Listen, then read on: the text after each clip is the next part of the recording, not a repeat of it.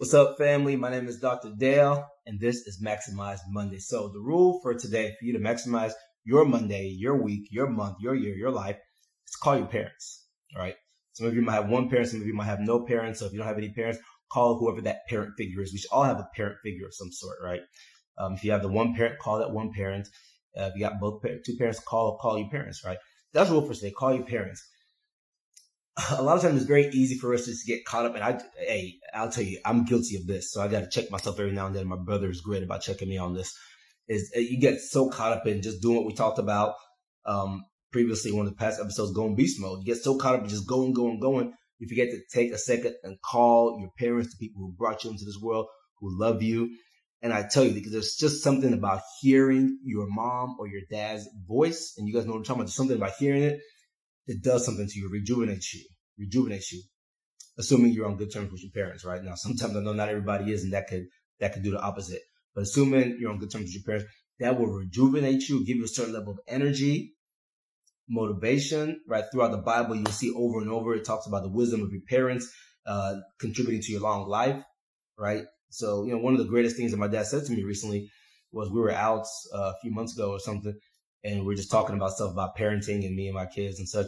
And he said, and he was talking about for him, parenting is not done yet. He said he's not done being a parent. He's, you know, you still got a parent, right? I'm a grown man, but he's still my dad. He still, he still parents me, right?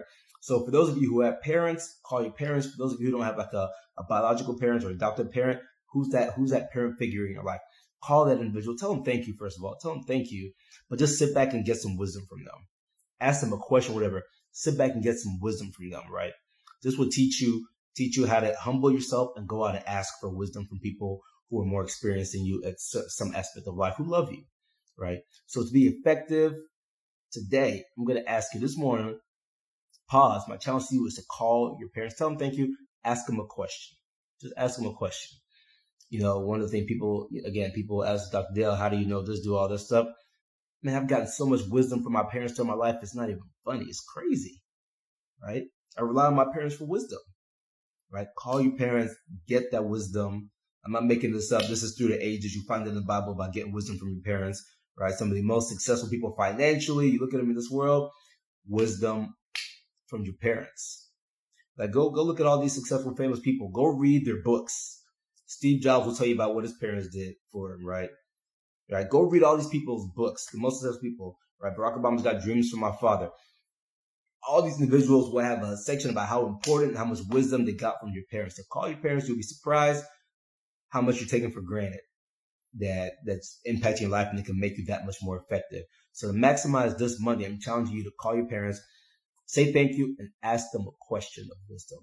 Love you guys. Let's maximize Monday.